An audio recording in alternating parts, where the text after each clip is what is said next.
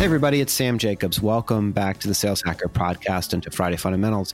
We've got Callie Moriarty back on the show. Callie is on her way up uh, in her professional career, and she's an enterprise executive, account executive at Six River Systems.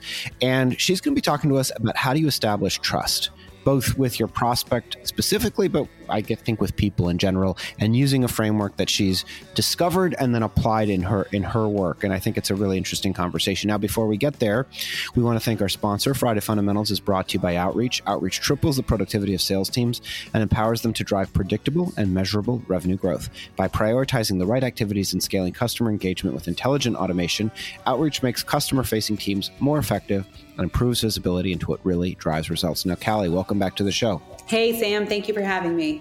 We're excited to have you. So, we, we talked uh, earlier this week about establishing trust and why trust is so important. So, talk to us, you know, give us your perspective on the three key ingredients to establishing trust and maybe a misconception about establishing trust that you've discovered in your career.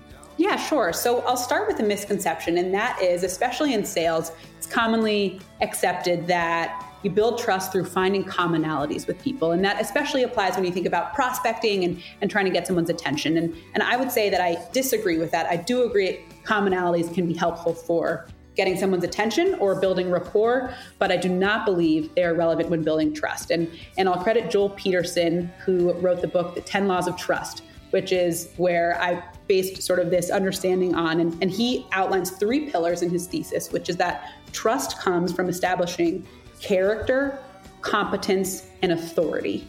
And if you don't have all three of those elements, you cannot be trusted. And, and I'll give you an example. So let's say in this short, you know, past 20 seconds, hypothetically, you've decided I'm someone that has strong character. If I say something I have neither the authority nor the competence to do, you cannot trust me. So if I say, Sam, I'm going to settle our nation, say, you know, I believe you want to, and I perhaps believe that you have strong character. I do not believe you're going to do that, and therefore that's not a trustworthy statement. So I hope that example kind of grounds this theory for you on how trust is built. And in terms of applying that to prospecting, that's what I think about when trying to reach out to new people and just making sure nobody ever feels duped. And in terms of execution, I usually keep my outreach very simple. You know, this is the reason I'm reaching out. I thought we could be a fit for XYZ reasons. Is this something you're interested in? Or in some cases, Six River, just to give you some context, is a software solution which enables our mobile robotic platforms for each picking in warehouses.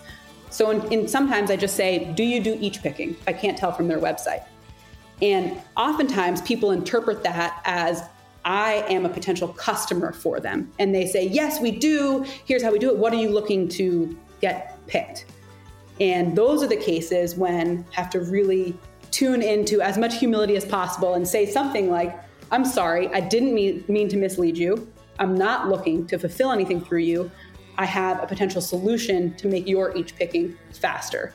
And that's something, a type of response like that, I think many sales professionals might be averse to but in fact, it has worked out really well for me. And a lot of times people say, oh, you know, thank you for your honesty. Matter of fact, that is something we should consider. So, and that's something that I've been counseled on by my, my current sales leader and is really helpful at a time when you think, you know, maybe it would be the easier option to say entertain the idea that they could do something for you when in reality what you should do is clarify nope it's not why you're asking and and move to kind of an honest direct approach Makes a lot of sense. How do you establish competence? What is what are your strategies there?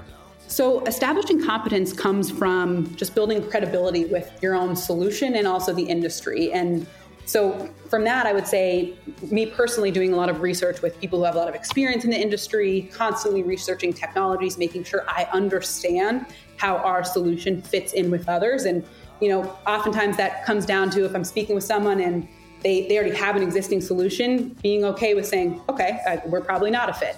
So I would say not being afraid to walk away if it's not a fit, establishing credibility by understanding the industry and, and technology, and and never being afraid to just say I don't know. That's always an honest answer is always better than a dishonest answer, even if you you it's a situation where you wish you did know the answer. I agree with you, Callie. Awesome. So, recapping, you in your in your opinion kind of like superficial uh, commonalities between people are not uh, not as relevant but to really establish trust you need character competence and authority you got this from reading joel peterson's book uh, founder of jetblue who we all admire and revere uh, did i get that did i get that right yeah, he's the former chairman of JetBlue. Former chairman. Sorry about that. Former chairman. Awesome. If uh, remind us if folks want to get in touch with you, what's the best way? Yeah, my email, cmoriarty at sixriver.com, or feel free to shoot me a LinkedIn connection request. Sounds great. And if folks want to reach out to me, they can. LinkedIn.com forward slash the word in forward slash Sam F. Jacobs. Thanks again to Outreach. You can go to outreach.io forward slash sales hacker to figure out how the leading sales engagement platform can help you in your business. And without further ado, I'll talk to you next time.